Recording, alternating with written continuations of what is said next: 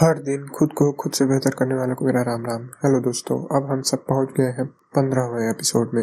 लेखक बताते हैं कि मैंने यह किताब की, यानी लेखक की पत्नी और लेखक बेघर होने की कहानी से इसलिए शुरू की ताकि पाठक यह बहाना ना कर सके कि उनके पास पैसे नहीं है। आप इसके बावजूद ज़्यादा चतुर बन सकते हैं, ज़्यादा बड़ा सोच सकते हैं और ज़्यादा अमीर बन सकते हैं। लेखक ज़्यादातर जीवन में लेखक के पास पैसे पर्याप्त नहीं रहे हैं। अगर मैं पैसों, पैसे नहीं होने का बहाना करता मतलब लेखक बताते मेरे पास जीवन में ज़्यादातर पैसे नहीं हो रहे अगर मैं मैं पैसे न होने का बहाना करता तो मैं कभी पूंजीपति न बन पाता। यह महत्वपूर्ण है, क्योंकि सच्चे पूंजीपति के पास कभी पैसे नहीं होते हैं। इसलिए उन्हें यह पता होना चाहिए कि पूंजी कैसे उगाई जाती है। बहुत सारे लोगों की खातिर बहुत सारा पैसा बनाने के लिए दूसरे लोगों के पैसों का इस्तेमाल कैसे किया जाता है? पूंजीपति कैसे बने लेखक कहते हैं कि मेरे अमीर डैडी शिक्षा में विश्वास करते थे, लेकिन पारंपरिक शिक्षा यानी फैंसी ग्रेड या डिग्रियों पर नहीं स्कूली शिक्षा में नहीं। ही, स्कूल के बजाय मेरे अमीर डैडी सेमिनार कोर्स में जाते थे, जो उनके व्यवसाय और निवेश की योग्यता को बेहतर बनाए। उन्होंने व्यक्तिगत विकास कोर्स भी किए। ग्रेड और डिग्रियों में उनकी कोई रुचि रही थी। असली जीवन की योग्यता चाहते थे, जो उन्हें बी और आई क्वाड्रेट में शक्तिशाली बनाए और काम काजी करने में निपुण बनाए। शायद लेखक यह कहना चाहते हैं कि हमें अपने एकेडमिक नॉलेज से ज़्यादा रियल लाइफ नॉलेज पर फोकस करना चाहिए, जो हमें ज़्यादा बेहतर बनाते हो, जो आई यानी इन्वेस्टर और बी यानी बिजनेसमैन बनने में हमें ऐसे कोर्स करने या वेबिनारों में जाना चाहिए, जो हमें वास्तव में बेहतर बनाने में मदद करे और न कि कोई हाई फाई फैंसी डिग्रियों के में फंसना चाहिए। आगे लेखक कहते हैं कि शिक्षा भी दो प्रकार की होती है। पहले तो वो जो पारंपरिक स्कूल शिक्षा होती है, स्कूली शिक्षा शिक्षा उन लोगों के लिए, ये शिक्षा उन लोगों के लिए है, अच्छी है, जो ई यानी एम्प्लॉयड या यानी सेल्फ एम्प्लॉयड की कैटेगरी में सफल होना चाहते हैं। दूसरे शब्दों में जो बी यानी बिजनेसमैन और आई यानी क्वाड्रेट में सफल होना चाहते हैं। अगर हमें पूंजीपति बनना है तो हमें पता होना चाहिए कि पूंजी कैसे उगती है। आगे लेखक कहते हैं कि, मेरे 1973 में मेरे अमीर डैड ने सुझाव दिया था, मैं रियल एस्टेट निवेश पर क्लास कर लूँ। उन्होंने कहा, अगर तुम सफल पूंजीपति बनना चाहते हो तो तुम्हें पता होना चाहिए कि पूंजी कैसे उगाई जाती है और पैसे कमाने के लिए कर्ज का इस्तेमाल कैसे किया जाता है। उस साल मैंने रियल एस्टेट निवेश पर तीन कार्यालय सॉरी कार्यशाला, यानी वर्कशॉप में गया। पूंजीपति के संसार में मेरी पहली शिक्षा शुरुआत मतलब ये पहली शिक्षा की शुरुआत थी लिखा। कुछ महीनों बाद मैंने सौ से ज़्यादा जायदाद देखा। देखने के बाद मैंने माउंट के के टापू पर मेरी पहा मेरी पहाली किराए वाली जायदाद खरीदी जिसमें सौ प्रतिशत कर्ज से फाइनेंसिंग कराई गई थी, और इसके बावजूद हर महीने मेरे जेब में पच्चीस डॉलर कैश फ्लो आ रहा था। मेरी ज़िंदगी की शिक्षा शुरू हो गई थी। मैंने, मैं पैसे बनाने के लिए दूसरे लोगों के पैसों का इस्तेमाल करना सीख रहा था। यह एक ऐसी योग्यता है जो सच्चे पूंजीपति में होनी ही चाहिए। 1974 में मैरी कोर के साथ मेरे अनुबंध खत्म हो गए और मैंने हवाई में जेरोक्स कॉरपोरेशन नौकरी कर ली। इसलिए नहीं, क्योंकि मैं कंपनी की सीढ़ियों पर चढ़ना चाहता था, बल्कि इसलिए क्योंकि जेरोक्स के सेल्स प्रशिक्षण योजना सर्वश्रेष्ठ थी। एक बार फिर यह सबसे यह सब मुझे पूंजीपति बनने का प्रशिक्षण देने के लिए मेरी अमीर डैड की शैक्षणिक योजना का एक हिस्सा था। 1994 में किम और मैं वित्त दृष्टि से स्वतंत्र हो गए थे। हमें नौकरी करने या कंपनी या सरकार की रिटायरमेंट योजना की ज़रूरत नहीं पड़ने वाली थी। अमीर डैडी ने मतलब लिखा कितना अमीर हो चुके थे उनको इन सब योजनाओं की कोई आवश्यकता नहीं थी, न किसी नौकरी की। अमीर डैडी ने सही कहा था, मेरे शिक्षा ने मुझे स्वतंत्र कर दिया है। लेखक उस शिक्षा से नहीं, जो पारंपरिक स्कूल में मिलती है। जब सन 2007 में बाज़ार लुढ़कने लगे तो हमारी दौलत बाकी अर्थव्यवस्था के साथ नहीं लुढ़की तो हमें बड़े सौदे तैर कर इस सतह पर आ गए और बैंक हमें करोड़ों डॉलर उधार देने के लिए बहुत ज़्यादा उत्सुक थे, ताकि हम उनके नीलाम दोनों वाले, होने वाले सॉरी निवेशों को खरीद ले और उनके स्वामी बन जाए। सन 2010 में किम और मैंने रियल इस्टेट में 87 मिलियन डॉलर से भी ज़्यादा की प्रॉपर्टी खरीदी। ज़ाहिर है, इसके लिए हमने बैंकों और पेंशन फंडों से कर्ज का इस्तेमाल किया। वह साल हमारा सर्वश्रेष्ठ साल था, जैसा अमीर डैडी अक्सर कहते हैं। अगर आप सच्चे निवेशक हैं तो इससे कोई फ़र्क नहीं पड़ता कि बाज़ार ऊपर जा रहा है या नीचे जा रहा है। सच्चा निवेशक बाज़ार के किसी भी परिस्थिति में अच्छा प्रदर्शन करता है। आप कहा है? लेखक कहते हैं कि थोड़ी देर रुकिए और क्लियर करिए। मतलब सोचिए कि आप किस तरह के निवेशक है, किस स्तर के? लेवल वन के टू के थ्री के, चार के, पाँच के, किस तरह के? एक पल रुके और आकलन करें कि आप कहाँ पर रुक है इस वक्त। देखिए स्तर है पहला लेवल क्या आप निवेश स्तर पर एक पे है क्या? यदि आप मतलब लेवल स्तर एक, यानी जिनके पास सेविंग के नाम पे कुछ भी नहीं है, जो कर्ज में बुरी तरह से डूबे हुए हैं, और उनके पास एसिड तो है ही नहीं, और लाइबिलिटीज खूब है। तो लेखक कहते हैं, सबसे अच्छा होगा कि आप सबसे पहले अपना कर्ज चुकाए। उसके बाद, अगर आप स्तर दो के हैं मतलब क्या आप निवेशक स्तर दो पर है? अगर आप बचत करने वाले हैं तो बहुत सावधान रहे। खास तौर पर अगर आप किसी बैंक या रिटायरमेंट योजना में पैसा बचा रहे हैं आमतौर पर बचत करने वाले लोग हारते हैं। बचत पर बचत करने करने वाले प्राय उन लोगों की रणनीति होती है जो कुछ सीखना नहीं चाहते हैं। बचत करने के लिए वित्त बुद्धि की ज़रूरत नहीं होती है। आप पैसे बचाने के लिए किसी बंदर को भी प्रशिक्षित कर सकते हैं। बचत में जोखिम यह रहता है कि आप कम सीख पाते हैं और अगर आपकी बचत समाप्त हो जाए मतलब किसी भी कारण से हो सकता है, आप जिस बैंक में निवेश कर रहे हैं वही डूब जाए। तो तो बाज़ार गिरने के कारण या फिर पैसे की आपूर्ति के कारण, अमूल्य के कारण तो आपके पास न न तो पैसे होंगे और न ही शिक्षा होगी। याद रखें अमेरिका डॉलर 1971 के बाद से अपने 95 प्रतिशत खो चुका है। बचत हु, बचा हुआ पाँच परसेंट खोने में ज़्यादा समय नहीं लगेगा। जैसे पहले बताया गया था कोई व्यक्ति सोना बचाकर भी पैसा गवा सकता है अगर वह गलत भाव पर सोना खरीद ले तो।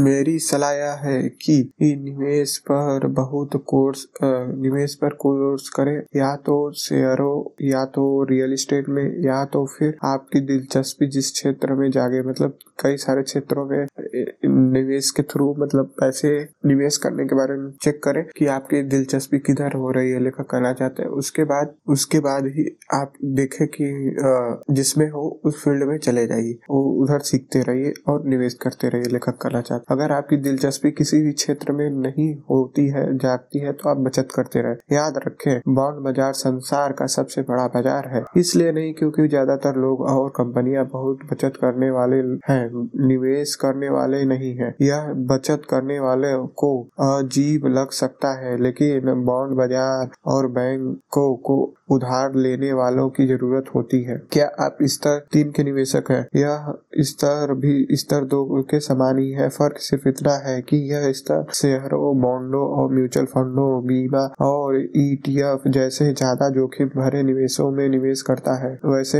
ये लेखक नहीं मैं बोल रहा हूँ। वैसे मुझे दो चीज़ें समझ में आई है। पहला कि जोखिम ना लेना जोखिम है और ज्ञान का ना होना सबसे बड़ा जोखिम है। दूसरा, दुनिया का सबसे बड़ा निवेश एक मात्र है कि आप अपने ज्ञान में निवेश करें। क्योंकि समस्या ये है कि समस्या है, ये नहीं है। मतलब समस्या वो नहीं है। समस्या समस्या का समाधान, निधान करने का ज्ञान नहीं है। यही समस्या है। हमारे पास तो यही समस्या है वास्तविक। एक बार हाँ मतलब जैसे समस्या है वो समस्या नहीं है दोस्तों। समस्या का निर्धारण करने का ज्ञान नहीं है वो समस्या है। आ, आगे चलते हैं। लेखक कहते हैं, एक बार फिर इस बार इस स्तर के साथ जोखिम यह है कि अगर हर चीज़ चला चली जाती है तो निवेश गवा दे और कुछ भी न सीखता है। मतलब इसमें कुछ भी जो निवेश करता है, वो कुछ नहीं सीखता। अगर आप अपनी वित्त शिक्षा में निवेश करके और अपने पैसों का नियंत्रण हासिल करने में निवेश करके स्तर तीन से बाहर निकलने के लिए तैयार हो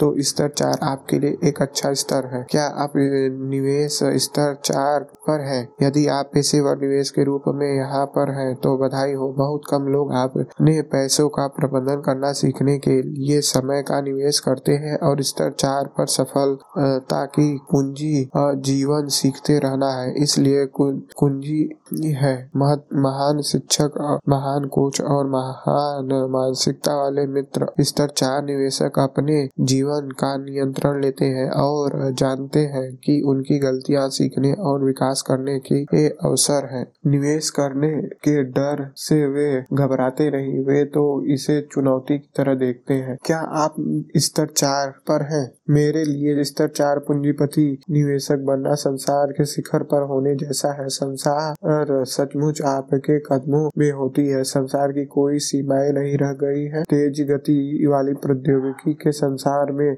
संपन्नता से भरे समृद्धि संसार में पूंजीवादी बना बना पहले से ज़्यादा आसान है। अगर आप इस स्तर पर है तो सीखते रहे और दे, और देते रहे। याद रखें, सच्चे पूंजीपति उदार होते हैं, क्योंकि वे बी क्वाड्रेट वाला पूंजीपति जानता है कि ज़्यादा पाने के लिए आपको ज़्यादा देना पड़ता है। लेखक कहते हैं कि स्वतंत्रता यह नहीं है कि आप स्वतंत्रता यह है कि आप मानसिक रूप से वित्तीय रूप से स्वतंत्र है और आपको जो मतलब जो करना है उसकी आज़ादी आपको मिले। वही आज़ादी है। फाइनेंशियली फ्री होने का यही फ़ायदा है। बहरहाल दोस्तों थैंक यू आप लोगों ने यहाँ तक सुना। ये इस तरह, ये चारों लेवल आप लोगों को लेखक बताते हैं और इसके बाद आगे भी है, जो लेखक अच्छे से बताएँगे। ठीक है? थैंक यू हम लोग मिलते हैं नेक्स्ट एपिसोड में। सोलहवें एपिसोड में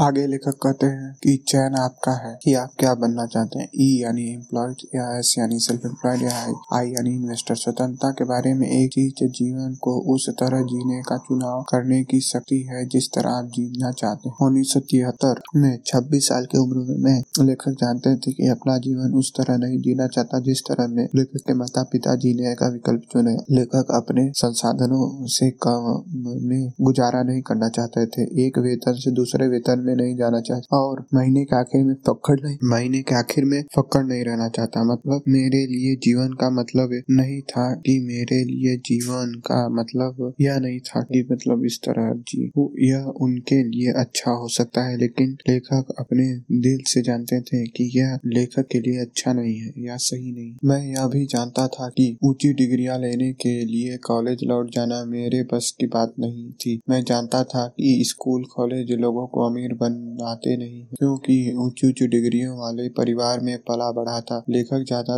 उनके परिवार में चाचा, चाचियाँ और उनके स्नातकों की उपाधियाँ भी थी। कईयों के पास तो पीएचडी की भी उपाधि थी। मैं एम्प्लॉयड के कैटेगरी में भी कंपनियों की सीढ़ियाँ नहीं पर नहीं चढ़ना चाहता था। न ही एस क्वाड्रेट में कोई बहुत खास विशेषज्ञ बनना चाहता था। इसलिए मैंने वह मार्ग चुना जिस पर कम लोग चलते हैं। इसलिए मैंने उद्यमी तथा पेशेवर निवेशक बनने का निर्णय लिया।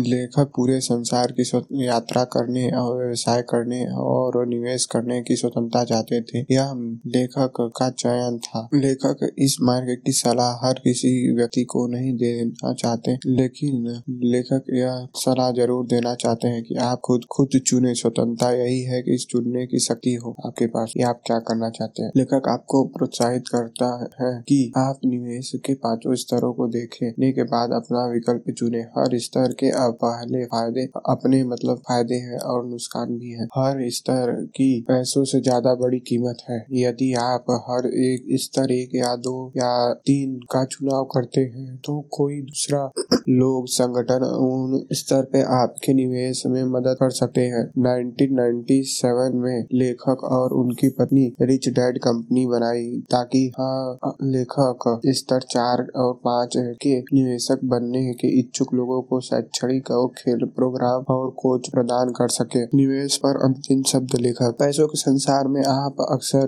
सुना होगा आर वाई आर वाई शब्दावली। देखिए, निवेश पर प्रतिफल रिटर्न ऑन इन्वेस्टमेंट आप किससे बात कर रहे हैं? इस हिसाब से आर वाई अलग अलग हो सकता है। मिसाल के तौर पर अगर आप किसी बैंकर से बात कर रहे हैं तो वह कहेगा हम आपको पैसों पर तीन प्रतिशत ब्याज देंगे। कई लोगों को यह अच्छा लग सकता है। अगर आप किसी वित्त योजनाकार से बात करते हैं तो वह कहेगा, आप अपने निवेश पर एक साल में दस प्रतिशत मुनाफा की उम्मीद कर सकते हैं। कई लोगों के लिए दस प्रतिशत मुनाफा रोमांचक होगा। ज़्यादातर लोगों को ऐसा लगता है, खास तौर पर उन लोगों को जो ई और एस क्वाड्रेट में है, यानी इम्प्लॉयड और सेल्फ एम्प्लॉयड है, कि मुनाफा जितना ज़्यादा होता है, जोखिम भी उतना ही ज़्यादा होता है। इसलिए वो दस प्रतिशत मुनाफा स्वीकार कर लेते हैं। पहले ही कल्पना कर लेते हैं कि उन उस निवेश में बैंक के तीन प्रतिशत के मुनाफे, ज़्यादा जोखिम और यह होता भी है। वीर संगति यह है कि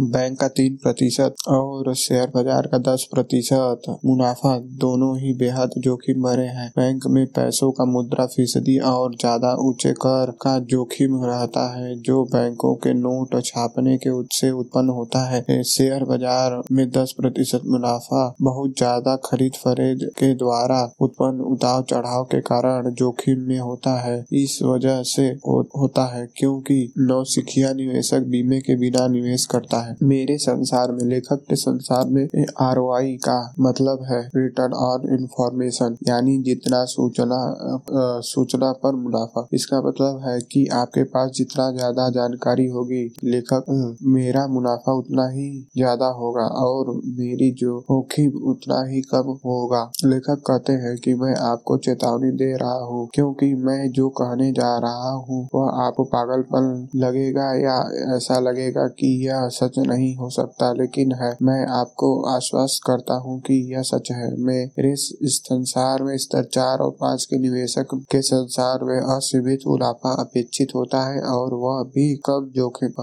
असीमित प्रतिफल का मतलब है, शून्य के बदले पैसा दूसरे शब्दों में निवेश को निवेश में अपना खुद का पैसा लगाए बिना ही आमदनी प्राप्त करना। पैसे पहले लि, लिखा था कि मैं 1973 में रियल एस्टेट में कोर्स किया था। सौ से ज़्यादा निवेशों को देखने के बाद मैंने माउंट के टापू पर मेरा पहला कॉन्डो खरीदा जिसमें सौ प्रतिशत कर्ज से फाइनेंसिंग कराई गई थी जिसका मतलब यह था कि मैं अपने पैसों का इस्तेमाल नहीं किया था। हर महीने मेरी जेब से 25 डॉलर का कैश फ्लो आ रहा था। मतलब लेखक ने अपना एक भी रुपया नहीं लगा था, फिर भी उनको 25 डॉलर कैश आ रहा था। यह 25 डॉलर मेरे निवेश पर असीमित लाभ था, क्योंकि मेरे निवेश का निवेश शून्य था और मैं इस, उस खंड से उदाहरण देना चाहता हूँ। मेरी असली ज़िंदगी की शिक्षा शुरू हो गई थी। मैं पैसे बनाने के लिए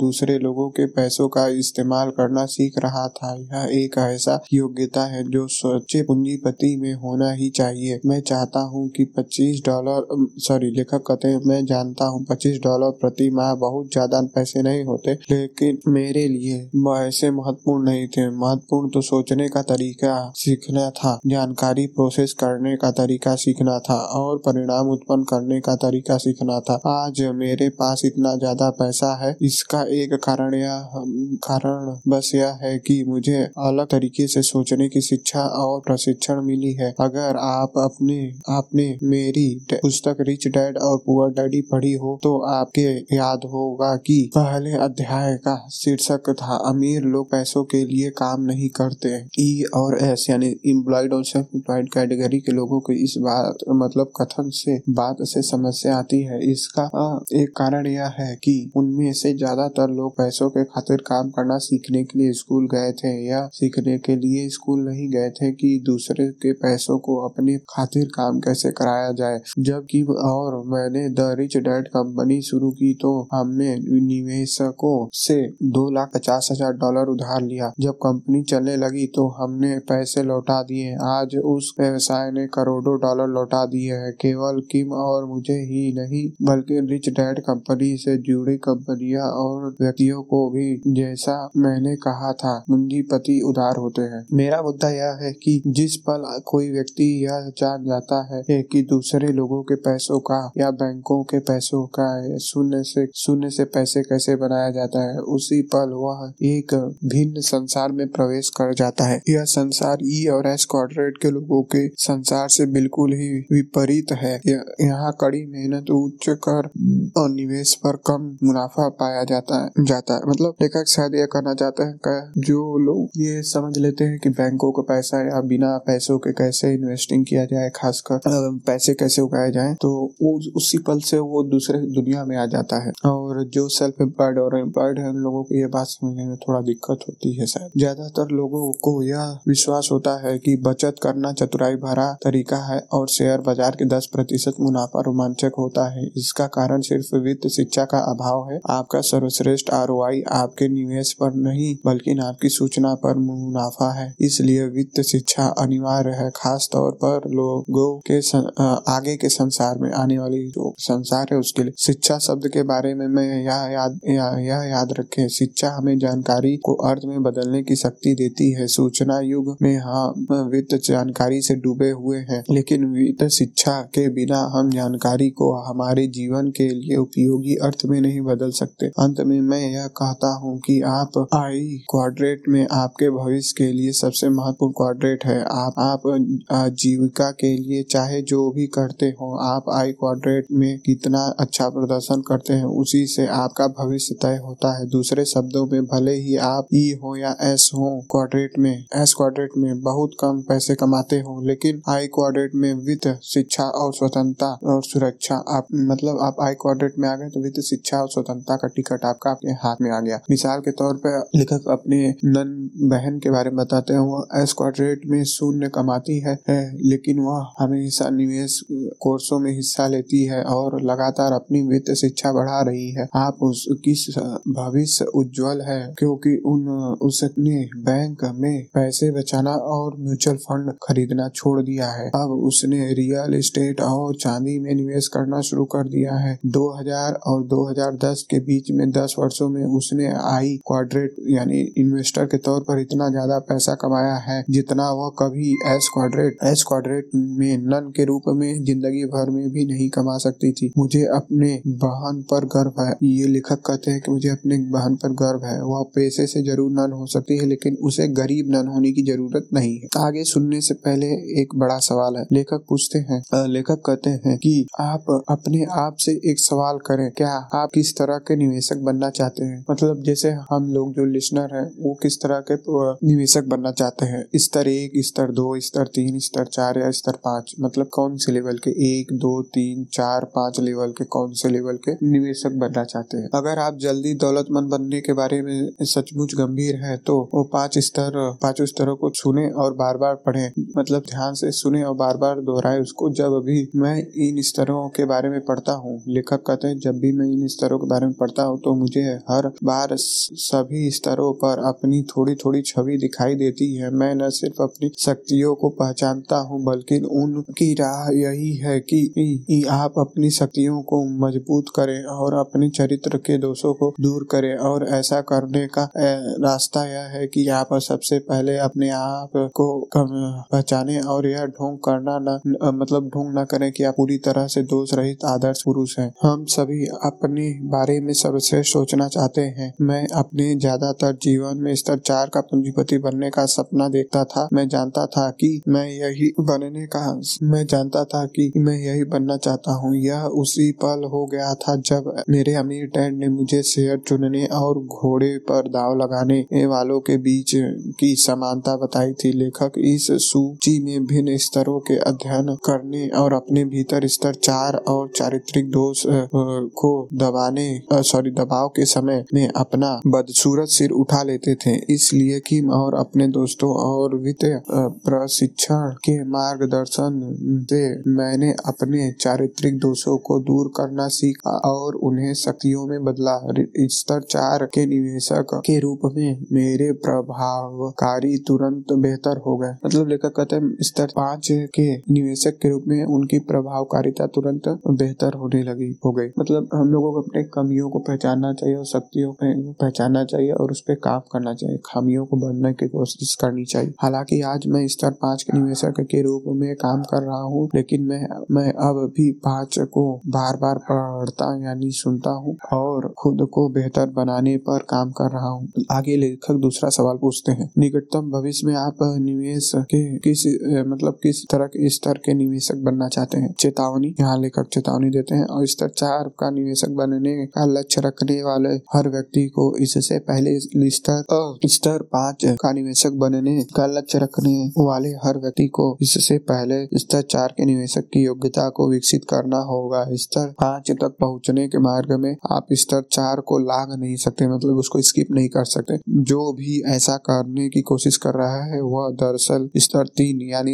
लेवल थ्री का निवेशक है, जो जुआड़ी है। अगर आप प्रश्न, आपके मतलब प्रश्न दो का जवाब भी वही है जो पहले प्रश्न का था तो आप वही है जहाँ आप होना चाहते थे। आप निवेशक के रूप में, में जहाँ हैं। अगर आप उससे खुश है, में से एक वही खुशी रहना है जहाँ आप बधाई हो। मतलब आप जहाँ पहुँचना चाहते थे पहुँच गए उसके लिए बधाई दे रहे हैं लेखक। बहरहाल अगर आप अभी भी वित्त दृष्टि से ज़्यादा जानकारी चाहते हैं और अपनी वित्त स्वतंत्रता का पीछा करने में रुचि रखते हैं तो आगे पढ़ते रहे। बाकी बचे अध्याय मूलतः बी और आई क्वाड्रेट बिज़नेस और इन्वेस्टर क्वाड्रेट में आवश्यक गुणों पर ध्यान केंद्रित करेगा। इस अध्यायों में आप मूलतः बी और आई क्वाड्रेट के आवश्यक गुणों पर ध्यान केंद्रित करेंगे। इन अध्ययनों में आप सीखेंगे कि कैश फ्लो क्वाड्रेट के दाएँ हिस्से से बाएँ हिस्से तक आसानी से कैसे और कम जोखिम के साथ कैसे पहुँचा जा सकता है। बाएँ से दाएँ हिस्से का यह परिवर्तन उन अपूर्व संपत्तियों पर केंद्रित होगा, जो आप दाएँ तरफ़ के मूल्य पूर्व संपत्तियों को संभव बनाती हैं। किम और लेखक बेघर क्यों थे? इस सवाल का जवाब अगले एपिसोड में मिलेगा। ठीक है? तो दोस्तों, ये लेसन सॉरी एपिसोड 16 कंप्लीट हो गया है और अध्याय पाँच पूरा हो गया है। अब हम लोग मिलेंगे नेक्स्ट लेसन में नए एपिसोड के साथ। थैंक यू आप लोगों ने इतने लंबे समय तक सुना। फिर मिलेंगे नेक्स्ट एपिसोड एपिसोड 17 में। थैंक यू आप लोगों ने इतने लंबे समय तक सुना। हर दिन खुद को खुद से बेहतर करने वालों को मेरा राम राम। एपिसोड सेवेंटीन हम लोग सत्रहवें एपिसोड में पहुँच चुके हैं। धन को आँखों से नहीं देखा जा सकता है, इसलिए आपको अपने मस्तिष्क से देखने की ज़रूरत पड़ेगी। धन एक विचार है जो आपके मस्तिष्क में ज़्यादा स्पष्टता से दिखा दिखता है। आप यह नहीं कर सकते। मेरे पहले रियल एस्टेट मतलब लेखक के पहले रियल एस्टेट पर एक महत्वपूर्ण टिप्पणी। जब लेखक अपने रियल एस्टेट एजेंट के पास अपना नया प्रस्ताव लेकर गए तो उस मुझसे मतलब लेखक से पहला वाक्य क्या यह कहा गया था, आप यह नहीं कर सकते। मुझे सबसे ज़्यादा एजेंट को यह समझाने में समय लगा, जो लेखक करवाना चाहता था, उसे कैसे किया जा सकता था, चाहे जो हो, उस एक निवेश से मैंने कई सबक सीखे। उसमें से एक यह सबक था कि कोई आपसे कहता है कि आप यह नहीं कर सकते हैं तो उसकी एक अंगुली आपकी तरफ़ होती है, जबकि तीन उंगलियाँ उसके खुद की तरफ़ होती है। अमीर डैडी ने मुझे मुझे सिखाया था कि आया नहीं कर सकते। का हमेशा यह मतलब नहीं होता कि आप नहीं कर सकते। इसका अक्सर यह मतलब होता है कि वह नहीं कर सका। मिसाल के तौर पे,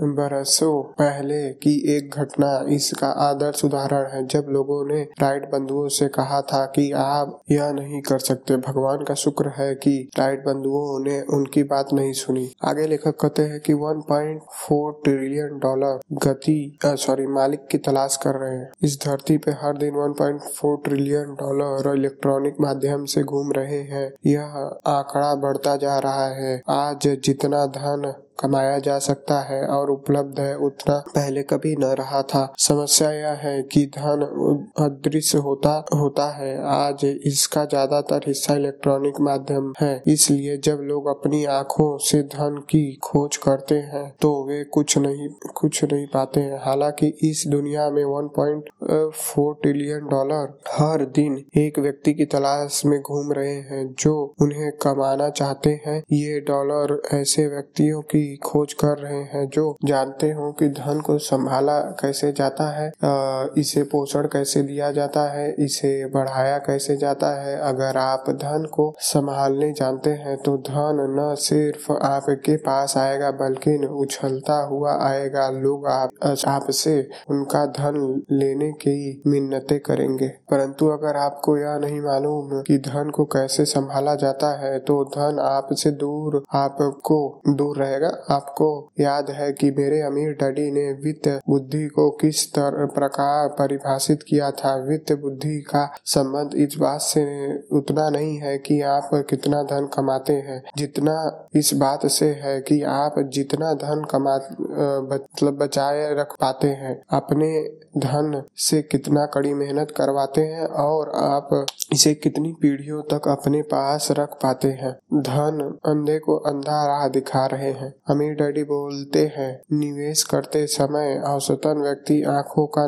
95 प्रतिशत और दिमाग का सिर्फ़ पाँच प्रतिशत इस्तेमाल करते हैं। अगर आप क्वार्टर के बी और आई वाले हिस्से में प्रोफेशनल बनना चाहते हैं तो आपको इस तरह की प्रशिक्षण होना चाहिए ताकि आपकी आँखें सिर्फ़ पाँच प्रतिशत देखे और मस्तिष्क पंचानवे प्रतिशत। अमीर डैडी ने आगे समझाया कि जो लोग धन को देखने के लिए अपने मस्तिष्क को प्रशिक्षित करते हैं। उनके पास उन लोगों से बहुत अधिक शक्ति होती है जो ऐसा नहीं करते हैं। मैं किन लोगों से सलाह लूँ? इस बारे में अमीर डैडी अमीर डैडी के विचार बहुत ही दृढ़ थे। लोगों के वित्त रूप से इसलिए संघर्ष करते हैं क्योंकि वे उन लोगों से सलाह लेते हैं जो मानसिक रूप से धन के प्रति अंधे होते हैं। यह अंधे द्वारा अंधे को राह दिखाने जैसा जैसा है। अगर आप चाहते हैं कि आपके पास धन आए और आपके पास धन हो, धन ही होना ही चाहिए कि इसे कैसे संभाला जाए। मतलब आपको पता होना चाहिए कि इसको कैसे संभाला जाए। इसे कैसे पहले आपके दिमाग में इसे जड़ मतलब धन अगर आपके दिमाग में जड़ नहीं जमा पाता तो आपके हाथों से भी मतलब आपके हाथों में भी नहीं टिक पाएगा। अगर आप, अगर यह आपके पास नहीं टिक पाता है तथा धनवान लोग दूर हो जाएँगे मतलब धन और धनवान लोग दोनों ही दूर हो जाएँगे। अपने मस्तिष्क को धन देखने के लिए प्रशिक्षित करें। धन देखने के लिए अपने मस्तिष्क को प्रशिक्षित करने का पहला कदम यह है क्या है? जवाब है, वित्त साक्षरता। यह पूंजीवाद के शब्दों और आंकड़ों को मंत्रों को समझने की योग्यता से शुरू शुरू होता है। अगर आप शब्दों या अंकों को नहीं समझ पाते हैं तो यह विदेशी भाषा समझने जितना है ही मुश्किल काम होगा। और कई मामलों में हर क्वार्टर विदेशी भाषा का प्रतिनिधित्व करता है। लेखक कहते हैं कि हर क्वार्टर एक अलग देश की तरह है। वे सम, समान शब्दों का प्रयोग नहीं करते हैं और अगर आप शब्दों को नहीं समझते हैं तो आप अंकों को नहीं समझ पाएँगे। उदाहरण के तौर पर अगर कोई डॉक्टर कहता है कि आप का सिस्टोलिक 120 और डायस्ट्रोलिक 80 है। तो यह अच्छा है या बुरा? आपको आ, आपकी सेहत के बारे में बस इतना ही जानने की ज़रूरत है। ज़ाहिर है ज़ाहिर है नहीं परंतु फिर भी यह एक अच्छी शुरुआत हो सक हो मतलब शुरुआत तो है। यह इस तरह की बात पूछता है मुझे। पूछता है मेरे स्टॉक का पीयू बारह है और कैप का रेट बारह है। मुझे अपनी दौलत के बारे में इतना ही जानने की ज़रूरत है। एक बार फिर जवाब है नहीं, परंतु फिर भी यह एक अच्छा शुरुआत है। मतलब एक अच्छा शुरुआत तो है। कम से कम समान शब्द बोल रहे हैं और समान अंकों का प्रयोग कर रहे हैं और यह ही से वित्त साक्षरता शुरू होती है, जो वित्त बुद्धि का आधार है। यह आधार है शब्दों और अंकों को जानने से शुरू डॉक्टर एस क्वार्टर से बोल रहा है और दूसरा व्यक्ति आई क्वार्टर के शब्द है, अंक बोल रहा है। एक तरह से वे अलग अलग भाषाओं में बात कर रहे हैं। जब कोई मुझसे कहता है, पैसे कमाने के लिए पैसा होना चाहिए तो मैं उससे सहमत नहीं होता हूँ। मेरे विचार से पैसे से पैसा कमाने की योग्यता शब्दों और अंकों को समझने से शुरू होती है, जैसा मेरे अमीर डैडी हमेशा कहा करते थे। अगर पैसा पहले आपके दिमाग में जड़े नहीं जमा पाता है तो यह आपके हाथों में भी नहीं टिक पाएगा। जानिए कि असली जोखिम क्या है। लेखक कहते हैं कि असली जोखिम अशिक्षित होना है, ना कि निवेश करना। फाइनेंशियली एजुकेट ना होना ही असली जोखिम है। बुरा, बुरी सलाह। जोखिम भरी है। अमीर डैडी का दृढ़ विश्वास था कि सलाह न होने से किसी भी तरह की वित्त सलाह बेहतर है। वे खुले दिमाग के इंसान थे, वे शिष्ट थे और बहुत से लोगों की बातें सुनते थे, परंतु अंततः वे अपने वे निर्णय लेने के लिए अपनी ही बुद्धि का प्रयोग करने में विश्वास करते थे। अगर आप कुछ नहीं जानते तो सलाह न मिलने से कोई भी सलाह बेहतर है, परंतु अगर आपको बुरी बुरी और अच्छी सलाह के बीच में का अंतर नहीं मालूम तो यह खतरनाक है। अमीर डैडी का दृढ़ विश्वास था कि अधिकांश लोग वित्त रूप से इसलिए संघर्ष करते हैं क्योंकि वे वित्त जानकारी के आधार पर काम करते हैं, जो पिता से या पुत्र को हस्तांतरित होती है और अधिकांश लोग वित्त रूप से सुदृढ़ परिवार में ही पैदा पैदा नहीं होते हैं। वे अक्सर कहते थे, बुरी वित्त शिक्षा जोखिम जोखिम भरी है और अधिकांश बुरी सलाह घर पर ही दी जाती है। ऐसे शब्दों के नहीं, बल्कि इन कार्यों के कारण होते हैं। बच्चे शब्दों के बजाय उदाहरणों से अधिक सीखते हैं। आपके सलाहकार आपके जितना ही स्मार्ट है। अमीर डैडी कहते थे कि आपके सलाहकार आप जितने ही स्मार्ट हो सकते हैं। अगर आप स्मार्ट नहीं है तो वे आपको ज़्यादा नहीं बता सकते। अगर आप वित्त रूप से सुशिक्षित और स्मार्ट नहीं है तो वे आपको ज़्यादा ज़्यादा नहीं बता सकते। अगर आप वित्त रूप से सुशिक्षित है तो सुयोग्य और सलाहकार आपको अधिक परिकृष्ट वित्त सलाह दे सकते हैं। अगर आप वित्तीय रूप से नादान हैं तो वे आपको सिर्फ़ सुरक्षित वित्त रणनीतियाँ सुझाने के लिए कानूनी बाध्य हैं। अगर आप आप निवेशक हैं तो वे आपके सामने सिर्फ़ कम जोखिम और कम आमदनी वाले निवेशक का प्रस्ताव रख सकते हैं। वे अक्सर अपरकृष्ट निवेशकों को डाइवर्सिफिकेशन का सुझाव देते हैं। बहुत कम सलाहकार यह विकल्प चुनेंगे कि आपको प्रशिक्षित करने के लिए आपका अपना समय निकाल कर निकालें। इसका कारण यह है कि उनका समय भी मूल्यवान है, परंतु अगर आप वित्त रूप से शिक्षित हैं तो सॉरी वित्त रूप से शिक्षित हो जाते हैं तो आपके धन का उचित प्रबंधन करने की ज़िम्मेदारी ले लेते हैं। तो सुयोग्य सलाहकार आपको ऐसे निवेश और रणनीतियों की जानकारी दे सकते हैं जिन्हें बहुत थोड़े से लोग ही देख पाते हैं। परंतु इससे पहले आपको यह शिक्षित होने की आ, आपकी ज़िम्मेदारी पूरी करना है। हमेशा याद रखें कि आप का सलाहकार आप जितना ही स्मार्ट होता है। थैंक यू दोस्तों, आपने इतना सुना इसलिए। हम मिलेंगे फिर नेक्स्ट एपिसोड में।